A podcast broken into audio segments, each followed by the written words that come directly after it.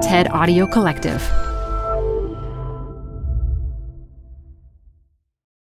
This episode is brought to you by Progressive Insurance.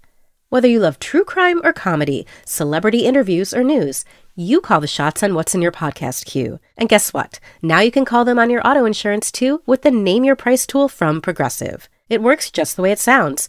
You tell Progressive how much you want to pay for car insurance, and they'll show you coverage options that fit your budget. Get your quote today at progressive.com to join the over 28 million drivers who trust Progressive. Progressive Casualty Insurance Company and Affiliates. Price and coverage match limited by state law.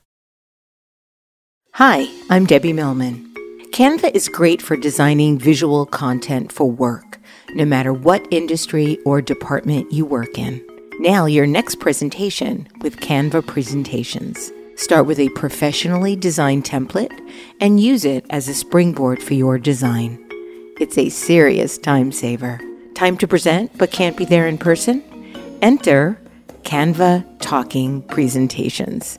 Record yourself presenting and add your talking head to your slides so your audience can watch your perfected presentation anywhere, anytime. Start designing today at canva.com.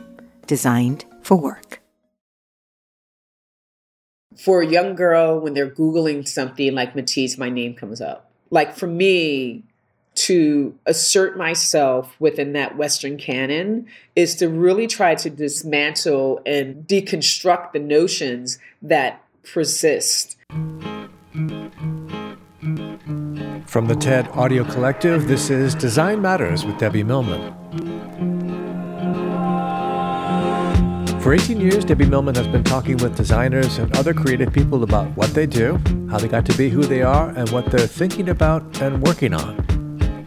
On this episode, Mickalene Thomas talks about how black women are depicted in her art and about her burgeoning career. I want to be in my 80s and my 90s still making art. I'm in this for the long run. Black women are front and center in the work of Mickalene Thomas. They are lying on couches, sitting on chairs, sometimes nude, other times clothed in brilliant patterns or glittering with rhinestones. And they're almost always looking right at us, eye to eye, demanding to know if we are worth a glance or acknowledgement. Mickalene Thomas is one of the most important artists working today. Her paintings, photographs, films, and installations can be found in the permanent collections of museums all over the world. She joins me today to talk about her powerful art and her extraordinary career. Mickalene Thomas, welcome to Design Matters. Thank you. Thanks for having me. I'm so excited to be here. Mickalene, in your monograph, Beyond the Pleasure Principle, Roxane Gay states in the introduction that you have big dick energy. Would you agree? Yes, it's interesting because when I first read that, I got really shy just of the notion of having big dick energy and what that means. I often think so, but to hear it from someone else is to validate me, but it also made me realize it was okay to have my shoulders back and my head held high. You know what I mean? Like it was like she saw me, but not only did she see me in a physical sense, she saw my energy and recognized it enough to put it in writing, especially coming from someone that I see that has big dick energy. you know what I mean? So, so for her to welcome me to the club, wow, I felt like I was part of the club suddenly, you know? So it's just like whether the big dick energy is seen by many, I don't really care. I'm just glad that it was seen by Roxane Gay. you know, it's interesting. Many, many years ago, decades ago, Eric Bogosian wrote a short story about a man who had a big dick and this sort of innate quality that he had about his life in that it kind of didn't matter whatever he did because he had this big dick and he carried around this big dick energy. Yeah. And so I think it's it's something I don't even know that it's something that you have to live up to. I think that part of what it is is something so innate that it creates this sort of inner swagger that is inevitable. Yeah, I, oftentimes my friends would joke around that I had a swagger, but I think it's also just self awareness and just reminding myself that you are a badass. Because sometimes there are days when I forget about who I am and my greatness and what I've contributed or what I'm just doing for myself. My my daughter or just, you know, when I get up in the morning. Like to be quite honest, I had a really tough time on Saturday this last week was really difficult. Why? Well, my mother's birthday is October 27th. Oh. She died 10 years ago. Yes. So, celebrating the 10th anniversary of her transition just really hit hard. I'm thinking about her and some of the accomplishments that are happening and just wish that she could in a physical sense, uh, hug and say how proud she was of me. You know what I mean? So it was just a real tough day. And that carried on because then my grandmother's birthday is November 5th. And so there was just a combination of uh, great women in my life who aren't here to see how I'm evolving. Well, your mom, I mean, aside from being your muse for, for many decades, when you were little, in an effort to get you to see and do things that you weren't otherwise exposed to, she enrolled you and your brother in after school programs at the Newark Museum, the Henry Street Settlement in New York City. What kinds of things were you both making so early on in your lives? Oh my gosh, you know what kids make in after school programs, you know, paper mache, animals and face face mask and houses and characters of like whatever you could think of, of crazy little trinkets of flowers and things anything with paper mache. I remember a lot of paper mache. That was fun you know a lot of self portraits a lot of portraits of other kids in the class a lot of ceramics. Yeah i had a great experience with art at a younger age, but didn't really understand or was exposed to working artists. It wasn't something that was a way out. art wasn't looked as, you know, a career as a way out from the life in which you lived in particular urban communities. We didn't grow up dirt poor, but my mother was a single parent. We had financial struggles. And then we had more when she became an addict and I lived with my grandmother. But, you know, my mother always provided the best for my brother and I and exposed us to as much as she could. She was a practicing Buddhist up until she died. And I think that was that faith for her and the community really provided stability in her life and also provided a sense of spirituality for me at a young age and a community of diversity of different groups of people. Like I grew up with a group of really incredible Asian women that came to the US in the late 40s and 50s and lived in New Jersey and just they were incredible and they became like parental uh, figures in my life. And so I grew up with a lot of community of creative people and the Buddhist group was uh, at the time was called Nichiren Shoshu of America and so they had a kids group which was a fife and drum group. And so I was able to learn how to play the fife and be around community of other little black and brown and white kids at a very young age and coming to New York to Union Square on 14th Street to the Cultural Center. So that was a huge part of my foundation and stability and just learning about different types of people and different cultures and ethnicity and people in different financial status and so even though we didn't have that, I was exposed to it at a very young age. And so even with the hardships that I was dealing with, I knew that there were other things in life because of the exposure. Tell me about your nickname. You had a, a very specific nickname growing up. So, Kwanika, yes. So, when I would go down to South Jersey, where most of my family lived and still lives, in Camden, New Jersey, because we were one of the only family members who had moved out of Camden, New Jersey. And my mother, after she escaped from my father and divorced him, she and her girlfriends moved to East Orange. But all of her family were still in Camden or Camden area. So we would go and visit family members quite often.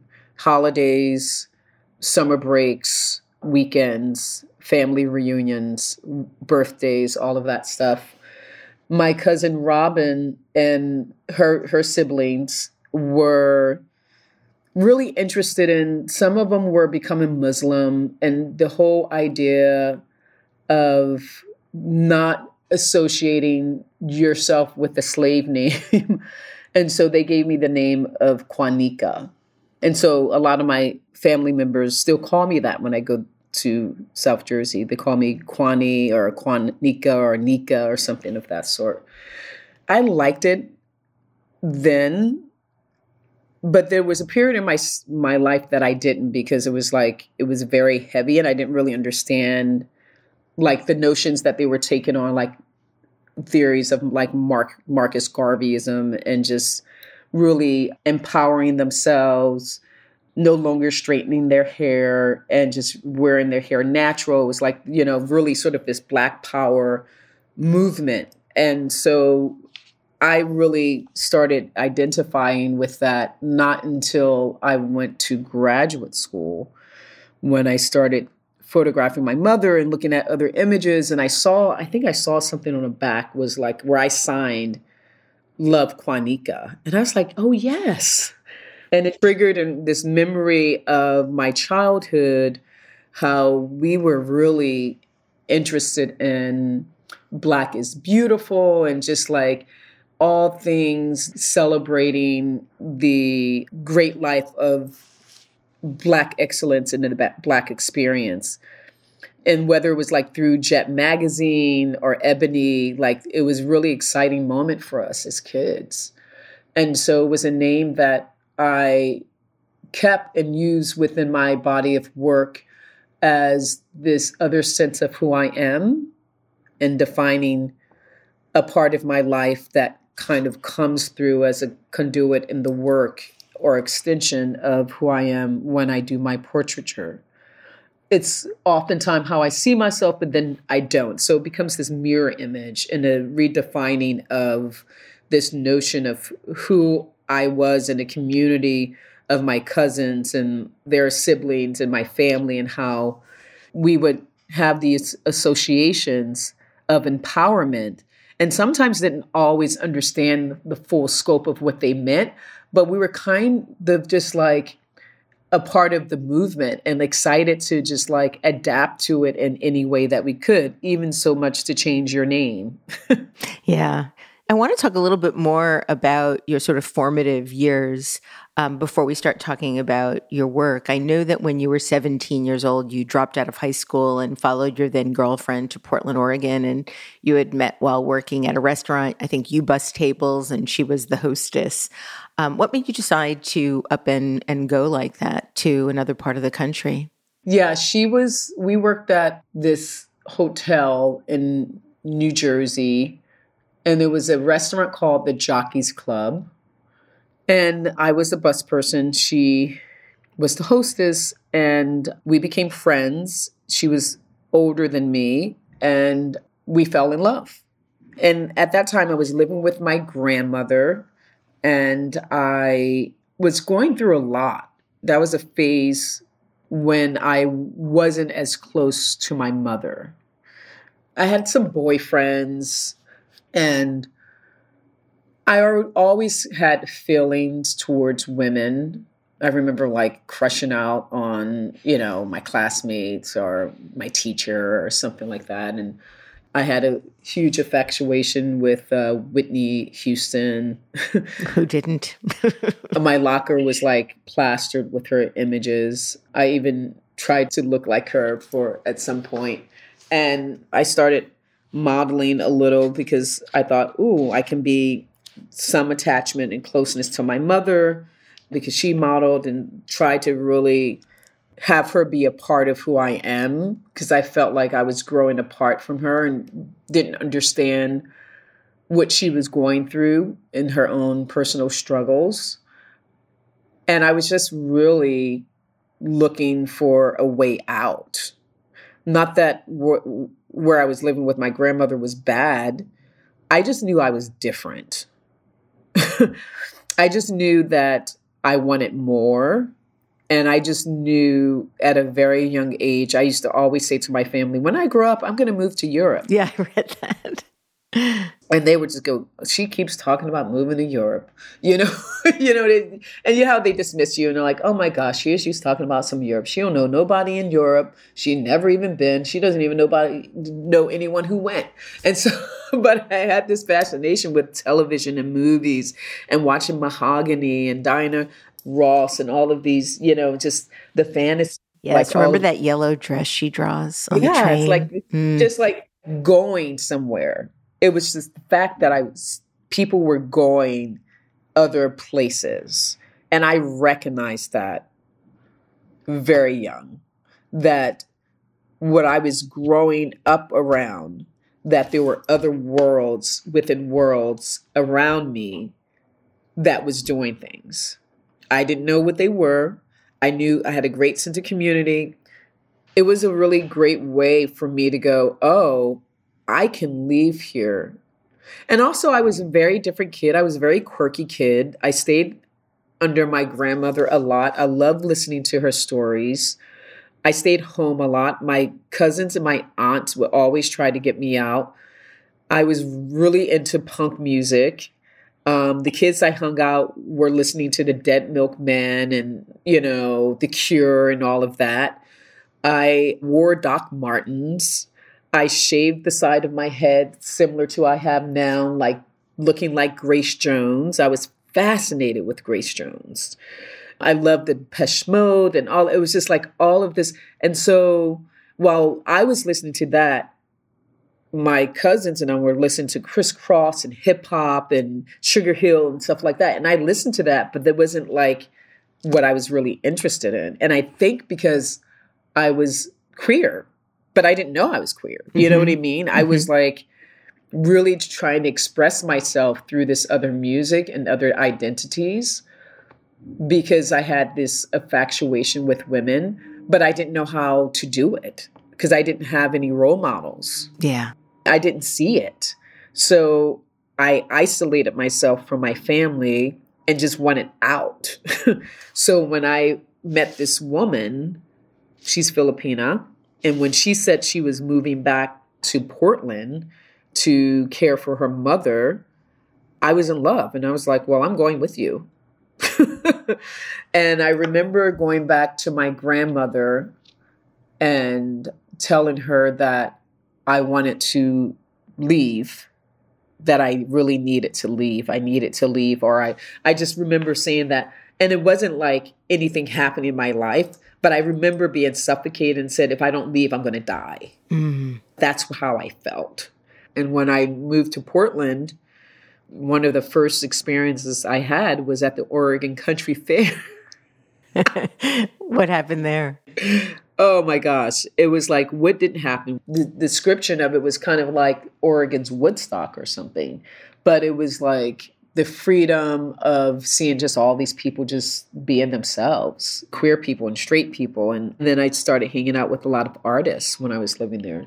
I didn't stay in a relationship long with the woman I moved with. I, we ended up moving with her family. We weren't out. Eventually, they realized that we were a couple and they asked us to leave. So we did. I did get my um, high school diploma from Marshall High School in Portland and then immediately applied to college. Well, I read that after high school, you were actually thinking about pursuing a career in law and that you actually worked part time at the law firm Davis, Wright, and Tremaine for several yes, years. I did. I did. I started out as a file clerk, worked my way up to a document clerk, and then became a paralegal's assistant. I worked there for a long time and I just worked my way up, just worked. that was my job. And so I was when I went to Portland PSU, I uh, was in theater arts and uh, pre law was my sort of major minor. And you really wanted to be a lawyer? I did. I thought, I mean, I was thinking of security, Mm-hmm. I was thinking of stability. It was something that was always in my purview, I guess, as a kid in my mind, as thinking about success. And, you know, oftentimes, you know, in Black communities, we're conforming and looking to this respectability politics of what we think is we should be doing. And creativity and being an artist was not on that top of the list. you know, if I said I wanted to be in sports, because also in high school, in junior high school, I did track and cross country. And so I did have the opportunity with partial scholarships to uh, go to HBC schools. I didn't because it was, I didn't want to be in sports. I think you also worked at a Starbucks. You started hanging out with a circle of friends that included the artist Patrick Abbey. And I believe it was he who recommended that you attend an art therapy workshop. Yeah, Portland was incredible during that time. It's like the early 90s. There was a lot to unpack with me leaving. But once I got there as a young adult, like living and working on my own, the independence and sense of self, the community. You know, a lot of people say Portland isn't diverse, but I found a real incredible diverse group of people. One of the jobs that I had before working at Starbucks that I actually worked as a re- receptionist in North Portland with this midwifery organization that had doulas and midwives and training for them. And it was a black woman who ran it. It was incredible. So it was you know so that was my exposure to like the black community in portland oregon. And so i was like in all these different worlds i was in a black community in a black women world i was like in the gay world i was in the artist world and so when I got a job at Starbucks, it was at the Square. It's very different now. There was Thomas Lauderdale, who is with the Pink Martinis, would never come to Starbucks. He would go right across the street from Starbucks was Nordstrom's. And my friend Chris Stark worked at the outdoor cafe at Nordstrom's. I would sit out on my break and roll my cigarettes and I would watch. I had a great my view. I would watch from the square in Starbucks Chris Stark, who was this cutie with this sort of curly boppy hair as he would serve people and just full of life, talk to this guy, this kid with blonde hair and who would like scoot around. I would I've never seen anyone on a scooter. Like I mean now scooters are pretty popular. He was doing it well before scooters were popular. He was always ahead of his time. He would scoot around and he would never come into Starbucks. And I was like, man, why doesn't he come to Starbucks? Like, and so one day I just walked over to them and started talking with them. And then I discovered that Thomas was this incredible genius and talent of a piano player, classical pianist trained since he was like four and he had just returned home from graduate after graduating from Harvard. And so I just started hanging out with them. He would have parties and group of artists, and that's how I met Patrick Abbey, um, who was an artist. And they all encouraged you to be an artist. They Oh, they yeah, saw they are. something in you and felt that you should. I mean, I think it was Patrick Abbey who saw some of the work you were doing in your art therapy workshops and encouraged you to have a show at, yeah at- i did this art therapy workshop with chris stark and all this stuff came but it, it was shortly after i saw the Carrie Mae Weems show yeah that was actually going to be my next question i wasn't sure if it was right before or right after yeah it was after and i had already seen the show i had purchased all these um, postcards and um, took them with me and I think I took the postcards, I took some oil pastels, and I took William H. Johnson book that I got from Powell's bookstore. It was a really great experience, even though I was like, Chris and I were like the youngest people at this artist retreat.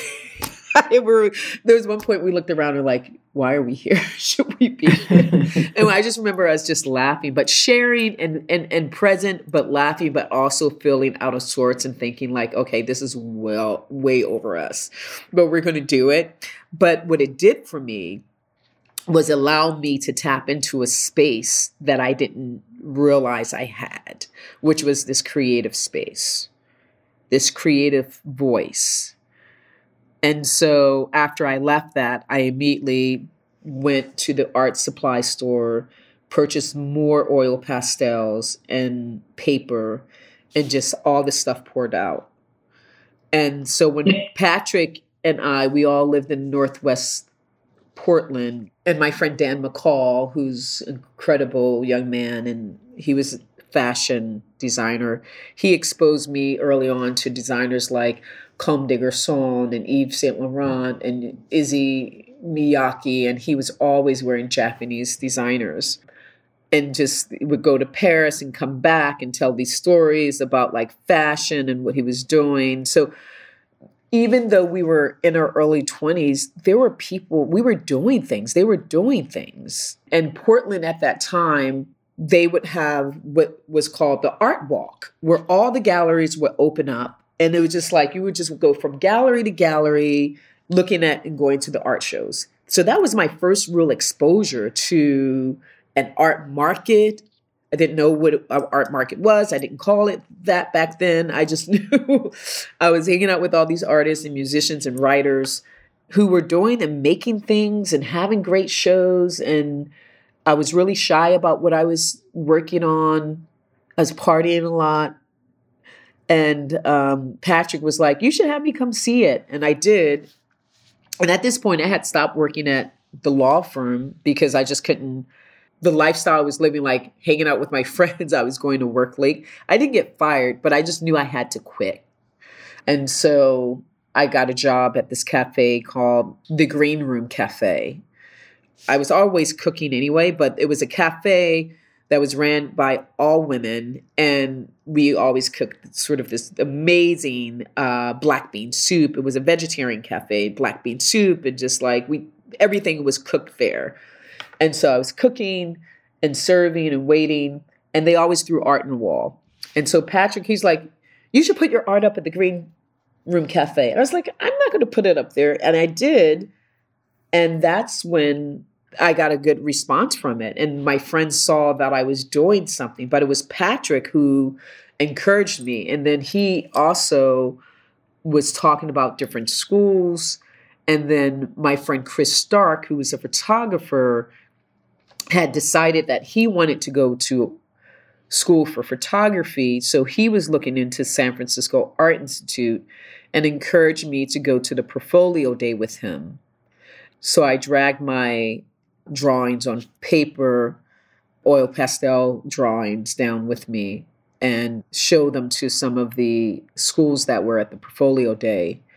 San Francisco Art Institute, I went there because that's where he went, and I got a really positive response.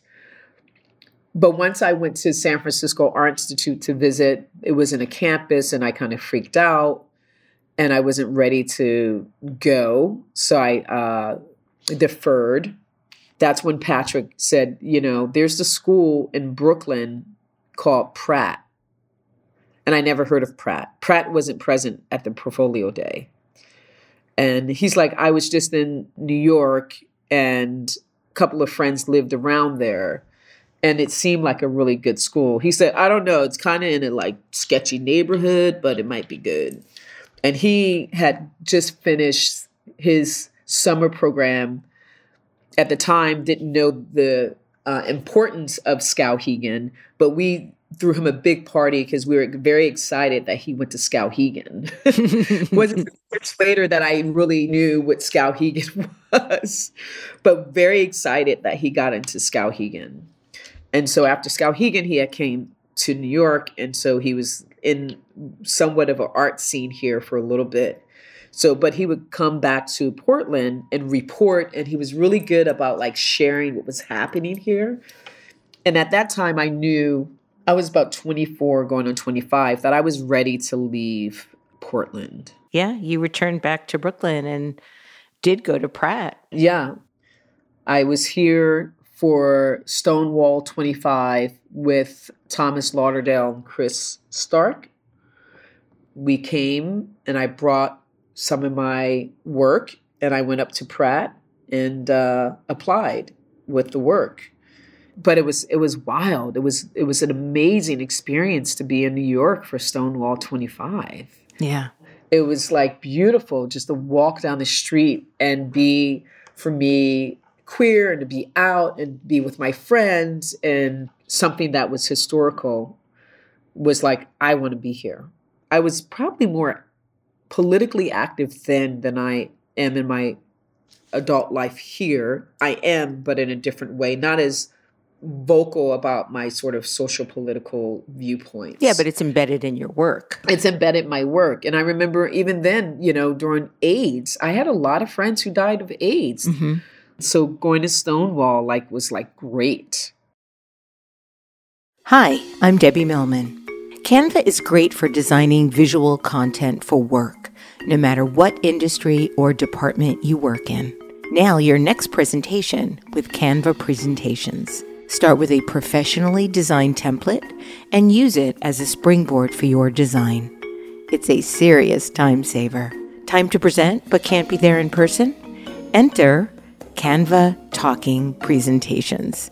Record yourself presenting and add your talking head to your slides so your audience can watch your perfected presentation anywhere, anytime. Start designing today at canva.com. Designed for work. Hey, y'all, it's Elise. I have another podcast to tell you about. It's called In the Making. It's an original podcast brought to you by Adobe Express. It's the all in one content creation app included in your Creative Cloud membership. In the Making takes an honest look at the challenges and rewards of being part of the creator economy. The series kicks off with Puno, who is a creative director and educator. On the show, host Teresa Au explores how you can use the principles of design to create a career you love. Puno did it. Puno is a web designer and content creator and the founder of an online education platform called I Love Creatives. And on the show, Puno shares her journey from working on the Call of Duty video game to building both a design studio and a trade school for digital design. Puno has practical advice for taking a thoughtful and iterative approach to career building. Most importantly, this show is actionable. It's about how you can take your own next step in the creative world and into the creator economy. It'll help you discover creative, intriguing people who are making a living, and it'll probably inspire you no matter what you do. I know it certainly did for me. Search for In the Making in your podcast player. My thanks to In the Making and Adobe Express for their support. After school, after Pratt, you thought you were going to teach, but the faculty at Pratt encouraged you to attend a summer residency for undergrads at Yale. And there you met a whole slew of faculty that really influenced what you were thinking about what you wanted to do next. Can you can you talk about that transition from Pratt and thinking about teaching to Yale and really sort of embodying your future becoming an artist? Yeah. Peggy Cyphers was teaching at Pratt at the time, and she was my teacher. She's an incredible artist. And being at Pratt, I was an older student. So I was really working with a lot of young artists who most of them had just come out of high school. And I had lived this life. you know, I was like I lived on my own and like paid rent and knew how to, you know, like doing all this stuff, like when I was 17. And most of them were just going into school at 18, 19. so I was just like, okay. I was in the studio every day. And Peggy Cyphers saw that I was a hard worker and she told me about Yale School of Art summer program and that she encouraged that I apply.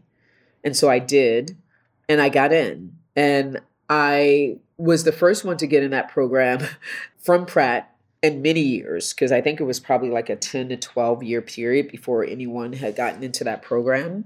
Wow. It was a summer program for undergraduates, similar to Skowhegan. You were there for six weeks for an intensive studio practice and mentorship program. It was phenomenal. I had Laura Latinsky as a photo instructor. You had all of these incredible artists. Valerie Hammond as printmaking instructor. And then you had all incredible visiting artists coming to visit you to talk about your work. And we did workshops and constantly critique. It prepared me for graduate school for sure. I, even still then, after doing the residency, I was still trying to figure out because while I was at Pratt, I did painting and then interior design. But then that dual degree stopped after my second or third year. So I had to pick another minor. I did my minor is art education. So I graduated with a minor in art ed and art history with painting as my major because I still thought even then I need to make sure I have a job. Right. I need to look at being financially stable and didn't think of art as something that I would ever live off of financially. Isn't it incredible now to think how possible it's become? It is, but I still think of like I need to get a job because first of all, I enjoy teaching even though it takes up a lot of time, I like knowing that I have a different stability other than sort of just this being the only thing that I make money from. It just seems strange. And um, also, and I, I like to encourage and mentor and be around students. And I feel like as an artist, it helps you grow and gives you a great outlook on on life and it keeps you involved with conversations of what's happening. You know, world changes, people change, ideas change. And so you have to maintain a youthful youthful spirit. And I think one way of doing that for me is immersing myself around education and and and working with artists. So right now I'm I'm looking and thinking about other institutions to to work at not just as a visiting artist, but as faculty.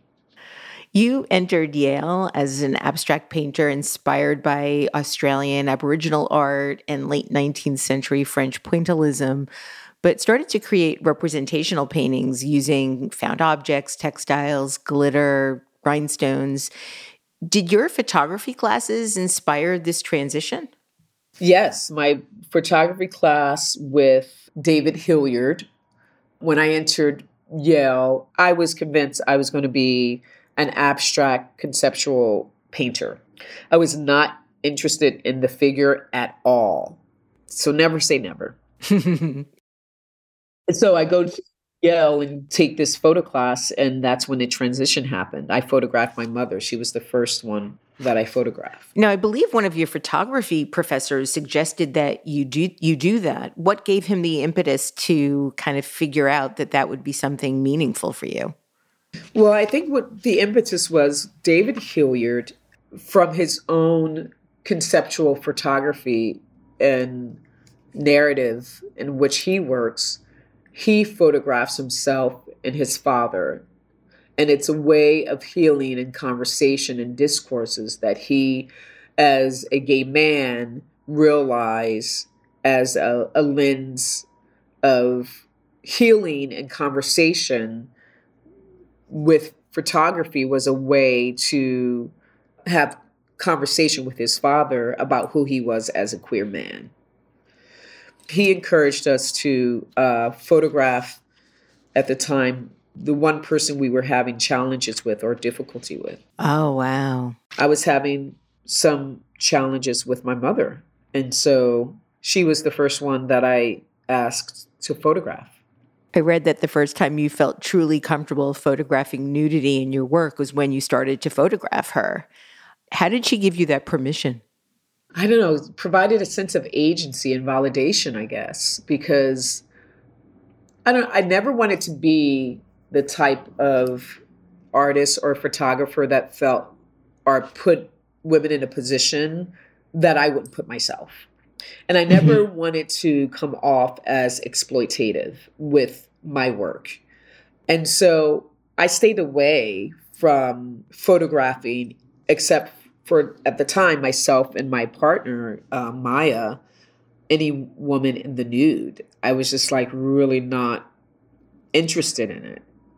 But when my mother was so comfortable with herself and her own body and wanting to display herself in that way, that sense of agency and awareness really solidified for me beauty and sexuality and erotica, black erotica, in a way of being a conversation for celebration of black women. And I love that it came through her. And I love that it came through her as sort of her being her own person, but also my mother, and me being mm-hmm. my own person and her daughter, and on this journey and experiencing that together. For what I gave her through my creativity, which I didn't realize until I did the documentary Happy Birthday to a Beautiful Woman, of what my work and what the platform I was creating for her did for her sense of self. Like I didn't recognize that until much later. Well, she became your muse, but she also became sort of the model of the art world, which, you know, she was nearly the first African American supermodel. I, you know, she, Iman got that that role, but she was yeah. really a contender. Yeah, she was a contender. She, she really was, and that is what ate at her. Mm-hmm. She became self destructive because of that feeling yeah. of knowing that I don't know what it would have, what it could be like. And I think because she was like that, I became who I was. Like I've never looked at other people and covet that or wanted that. I've always like, okay, this is what I want. This is, you know, because I've seen what it could do to yeah. someone. I've seen it. I've seen it.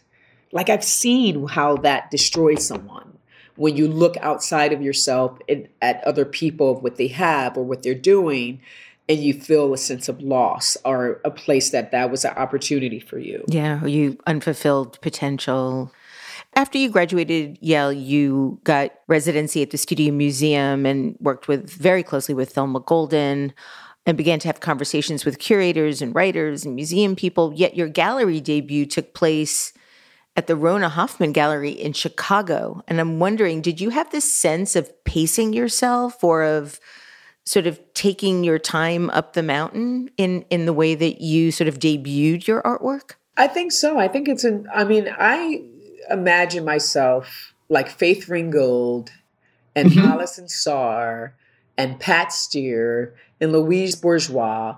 I want to be in my 80s and my 90s still making art. I'm in this for the long run. So I'm fortunate that what I've done and what I'm doing has provided me some success. But I wouldn't be doing this if I didn't have success. So for me, it was no rush up the mountain. I still see myself as an emerging artist because I'm still, there's still things I want to be doing.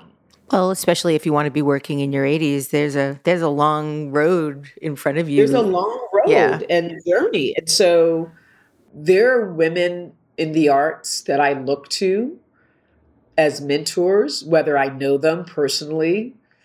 Some I do. Carrie Mae Weems, mentioned Faith Ringgold, Pat Steir. Like these are women who are still working and making the best work of their life. It's not like they've peaked and are still just riding the wave. They're making the best work of their life. Exactly. Lorraine O'Grady, like all of these women that I look at, Nona Hendryx, these are women that for me personify who I want to be in the world. You've created work that very intentionally redirects the body politics in old master paintings. Um, certainly, your first show back in 2012 at the Brooklyn Museum. Um, the title of the show uh, was a riff on Gustave Courbet's scandalous 1866 painting, The Origin of the World, which was a close up study of, of a model's crotch. And you used your own body as as the model for your interpretation which became the origin of the universe and i kind of love that expansion but your painting sleep de femme noires is a reprise of of courbet's 1866 sleep but you replace the white heterosexual sleepers with two powerful black women who are lovers.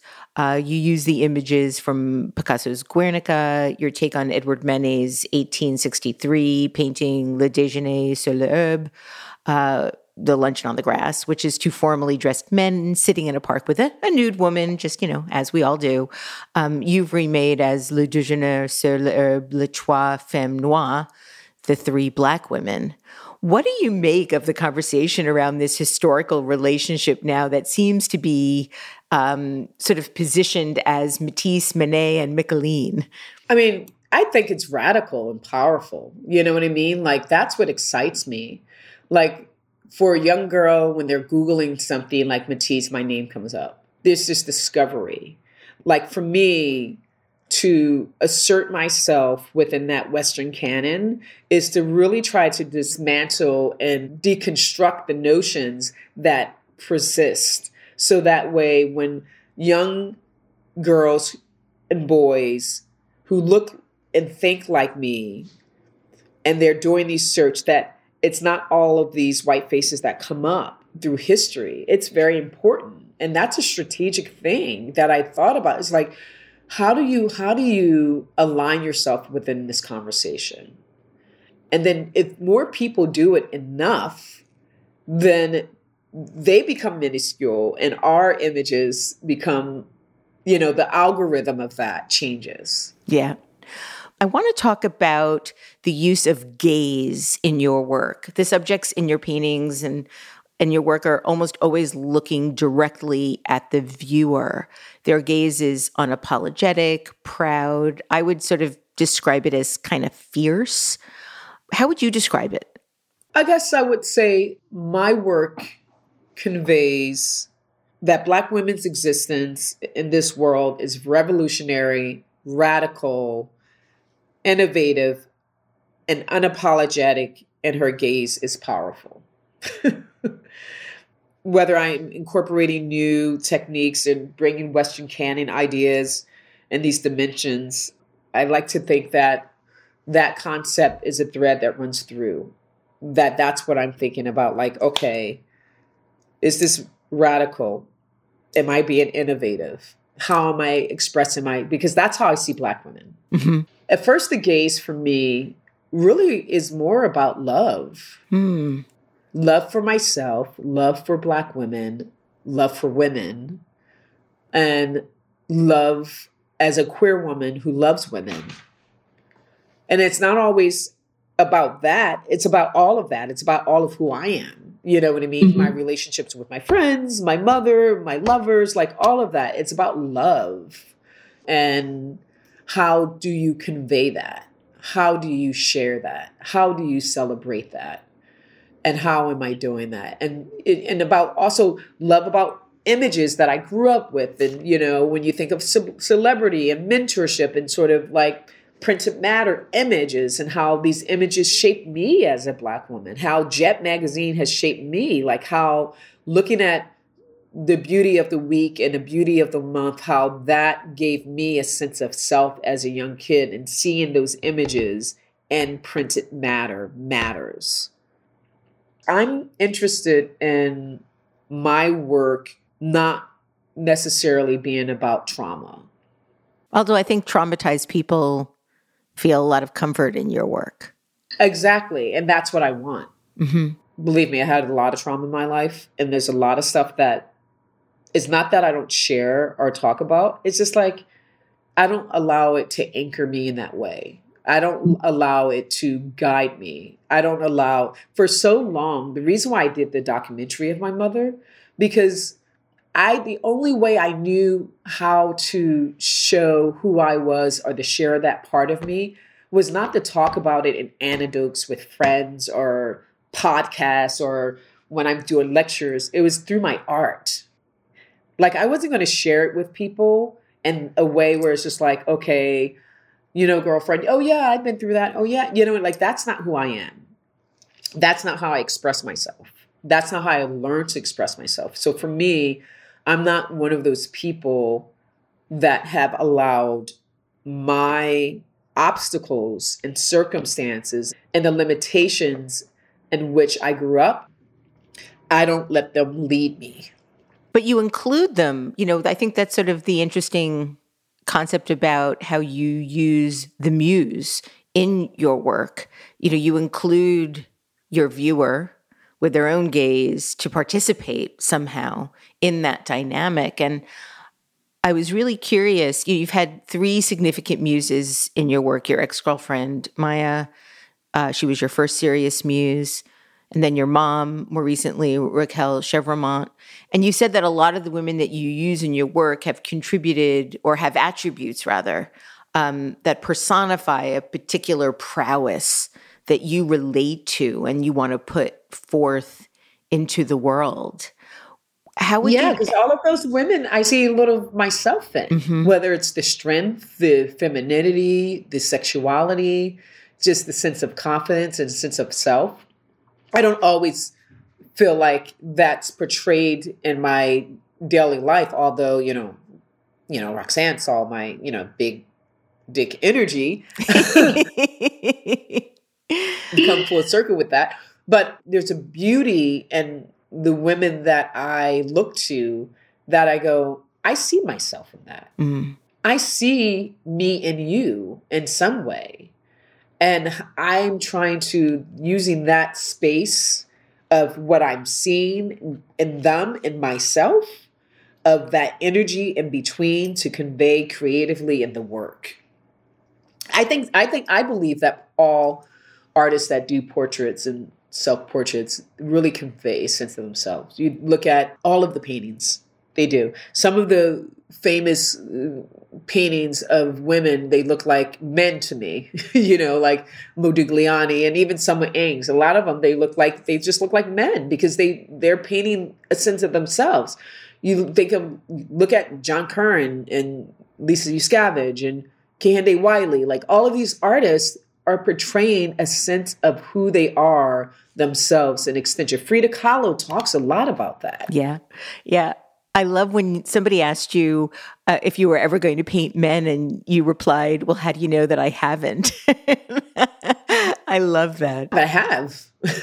you know, it's um, not something that I put forth. And I was really looking to sort of notions of beauty through the lens of transgender women before it became a more topic of sort of awareness and conversation. You know, in 2009, my first show, my first show, She Comes Undone, was about transgendered women, how they saw themselves and other women, who they are as women.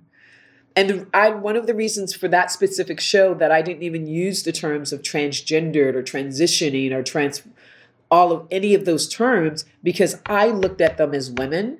And for mm-hmm. me, I don't even care if people know that that's who they are because to me they are women absolutely that's how they identify so that's why even in the press release i made them take all of that out i did not want them seen in any, any other way than what they see themselves to me, that's the power.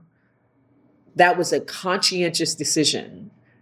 And also to put my mother at the center. Why? Because most of men and women who are transition, they're sort of connecting and they see themselves within their own parental family, whether it's a male or a female. And so, how I looked at my mother, and so using my mother as this anchor of the show for them. How did that, how did this notion of the muse shift to using archival photos of women sourced from vintage jet pinup calendars. And so much of your previous work includes women as muses or women you admired, whether it be your mother, your uh, ex lovers, um, celebrities like Diahann Carroll or Eartha Kitt. Suddenly, it seemed like you were centering women that, for most people, would feel more anonymous. Yes. And I think it had more to do after like the great success of like my Aspen show, my AGO show, Mentor Muses and Celebrities. Um, a lot of that work was um, archival images. Um, I started really thinking about how I was working when I was in graduate school. I worked mostly even though I was uh, creating my own photographs, a lot of the images that I was working from was archival images. I really wanted to revisit that. It was very important for me. And I think mostly during because of the lockdown, there was a lot of things that were coming to the surface for all of us in various ways because of restriction and limitations. But to me, when you have restriction and limitations, it opens room to new possibilities. I can't do this, but what can I do?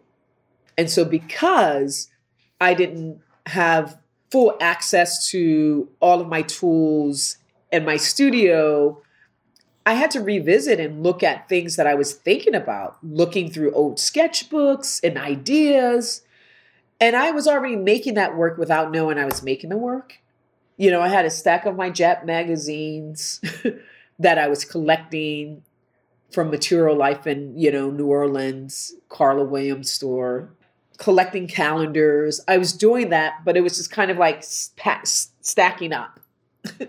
but it took the pandemic and a lockdown for me to go, okay, what are you doing with this stuff?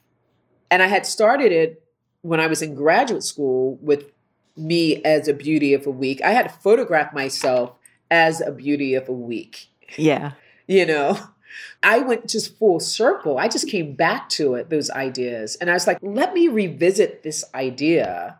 And so, because of my limitations, I just started going through all my archive, going through other archive, thinking about what these images meant thinking of how they really defined me as a young black queer person because being a queer person and seeing these black women that sort of did some weird crazy mind fuck because i'm like i'm queer but i don't think those women are queer you know you know what i mean so and like maybe there was a sense of desire and the reason why i liked that beauty of the week was more than because you know i saw myself but there was the sense of sexual desire too to it you know mm-hmm. what i mm-hmm. mean and so, really revisiting all of that. And um, that's how it really, that was the impetus for it. Just really, it was time and space. And I was really excited about that new way of looking and thinking of the gaze of through these anonymous women and giving mm-hmm. them a sense of power because the women of the beauty of the week how they were identified through their attributes, through their desires, through the sort of dreams and things that they wanted in life and their name. The beauty of the month was just identified as a, a month. You yeah. knew mm. nothing about them. Back in 2011, you participated in an artist residency at Monet's home in Giverny, France. And most recently, you returned to France to mount your first major museum show in France at the Musée de l'Orangerie. And for this exhibit, you created three new large scale collages, a monumental painting, an immersive site specific installation. And, and that installation features your 2016 video sculpture, Me as Muse, which includes you. And I'm wondering what made you decide to include that specific piece. I guess it was just thinking about the threshold of the private and public space and that as a gesture. Me as Muse, you know, I'm it's a very me in a vulnerable state.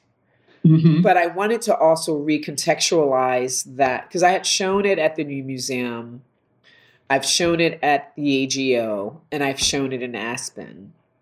And each time they were very site specific to those particular spaces.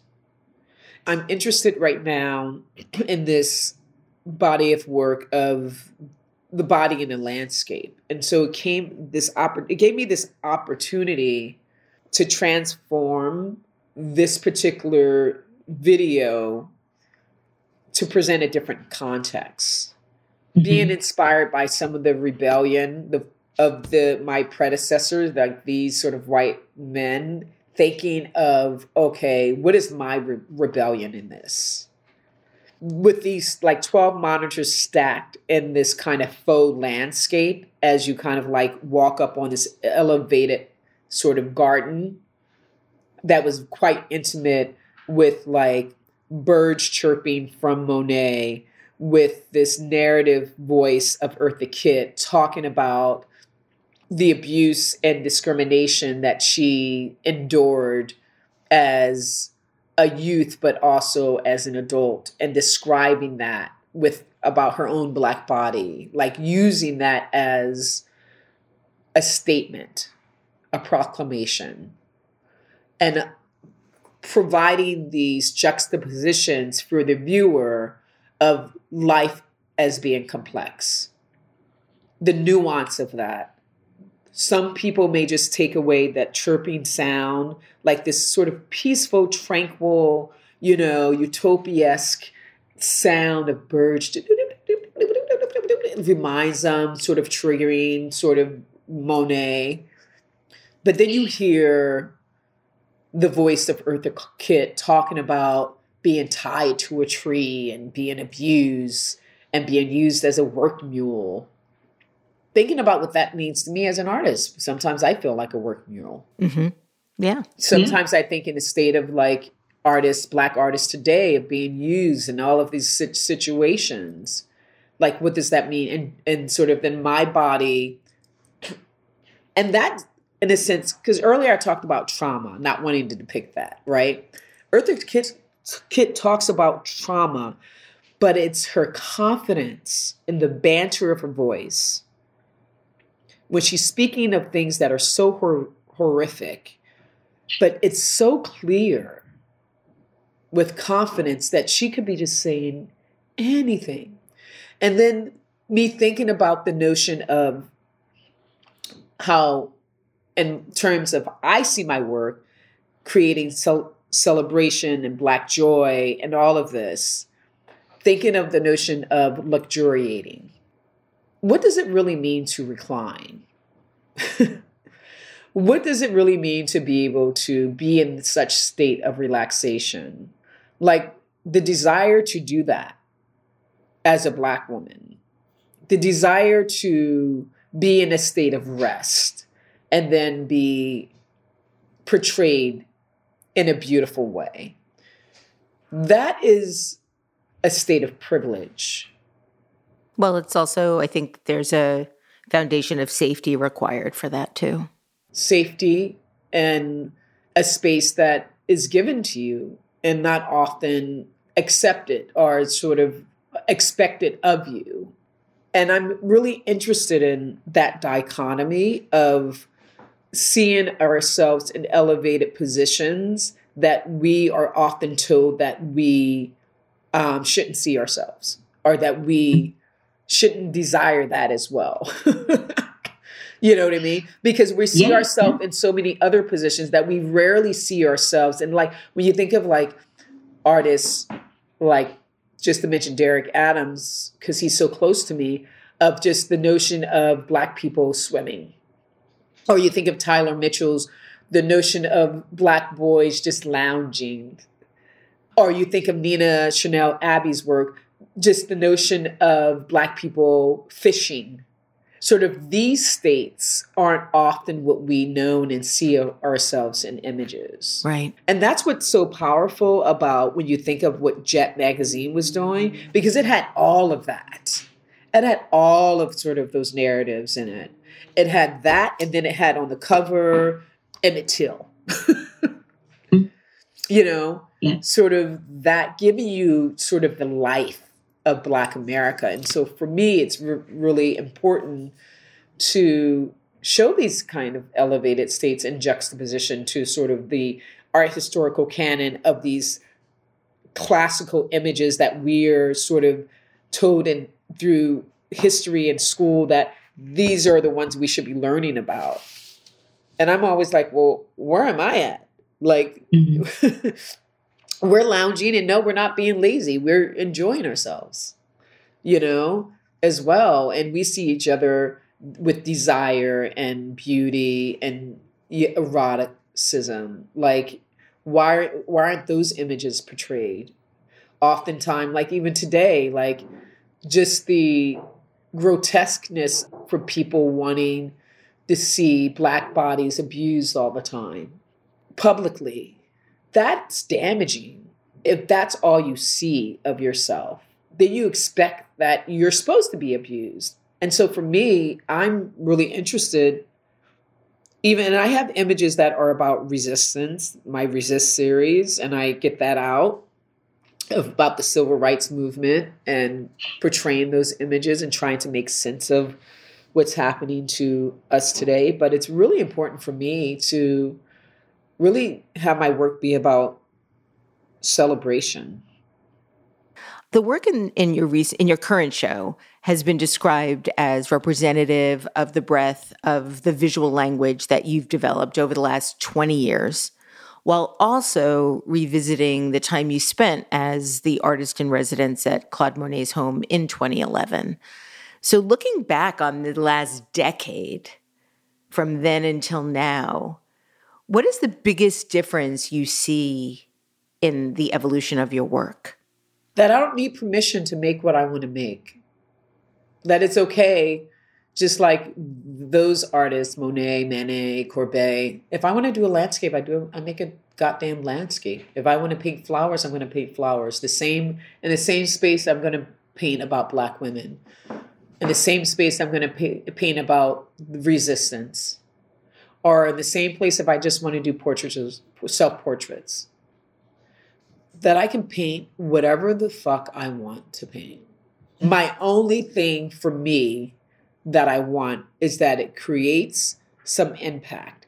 And what I love about showing at the L'Orangerie is that they allowed the platform for me to put me as muse in that space. You know, it's the first time they've done something like that. Yeah. I'm honored and I feel very fortunate to be able to do this. And that's why I don't take what I do for granted. And that's why I love what I do, even though it has its challenges and sometimes it's setbacks and stuff. But you know what? I wouldn't trade it for anything. I'm very fortunate because if I think about who I am, this girl from Camden, New Jersey, when I have family who are still there, some of them who've never been out of Camden, New Jersey. Have you hmm. been in Camden, New Jersey lately? No.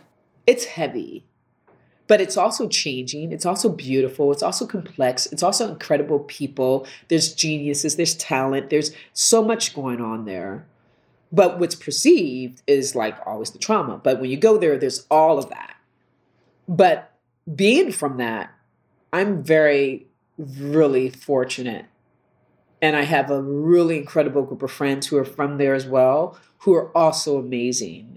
I really thank my mother, and I'm very thankful for her for bringing Buddhism in my life, for taking me to the Newark Museum, for taking me to the Henry Sellerman School, for doing all of these things to expose me to a diversity group of people and loving me for being a queer woman. When I came, I was afraid to come out to her. And when I did, she was never, ever, I was very fortunate to have the kind of parent that I did who embraced me.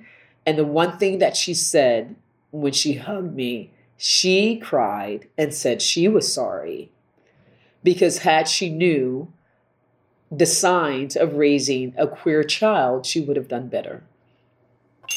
Well, I can't imagine that she could possibly be any prouder of what you've made and created in the world, being exactly who you are. Mickalene Thomas, thank you so much for making so much work that matters, and thank you for joining me today on Design Matters. You can find out more about Mickalene Thomas at mickalenethomas.com. Her current show is at the Musée de l'Orangerie in France. This is the 18th year we've been podcasting Design Matters, and I'd like to thank you for listening. And remember, we can talk about making a difference, we can make a difference, or we can do both. I'm Debbie Millman, and I look forward to talking with you again soon. Design Matters is produced for the TED Audio Collective by Curtis Fox Productions. The interviews are usually recorded at the Masters in Branding program at the School of Visual Arts in New York City, the first and longest running branding program in the world. The editor in chief of Design Matters Media is Emily Weiland.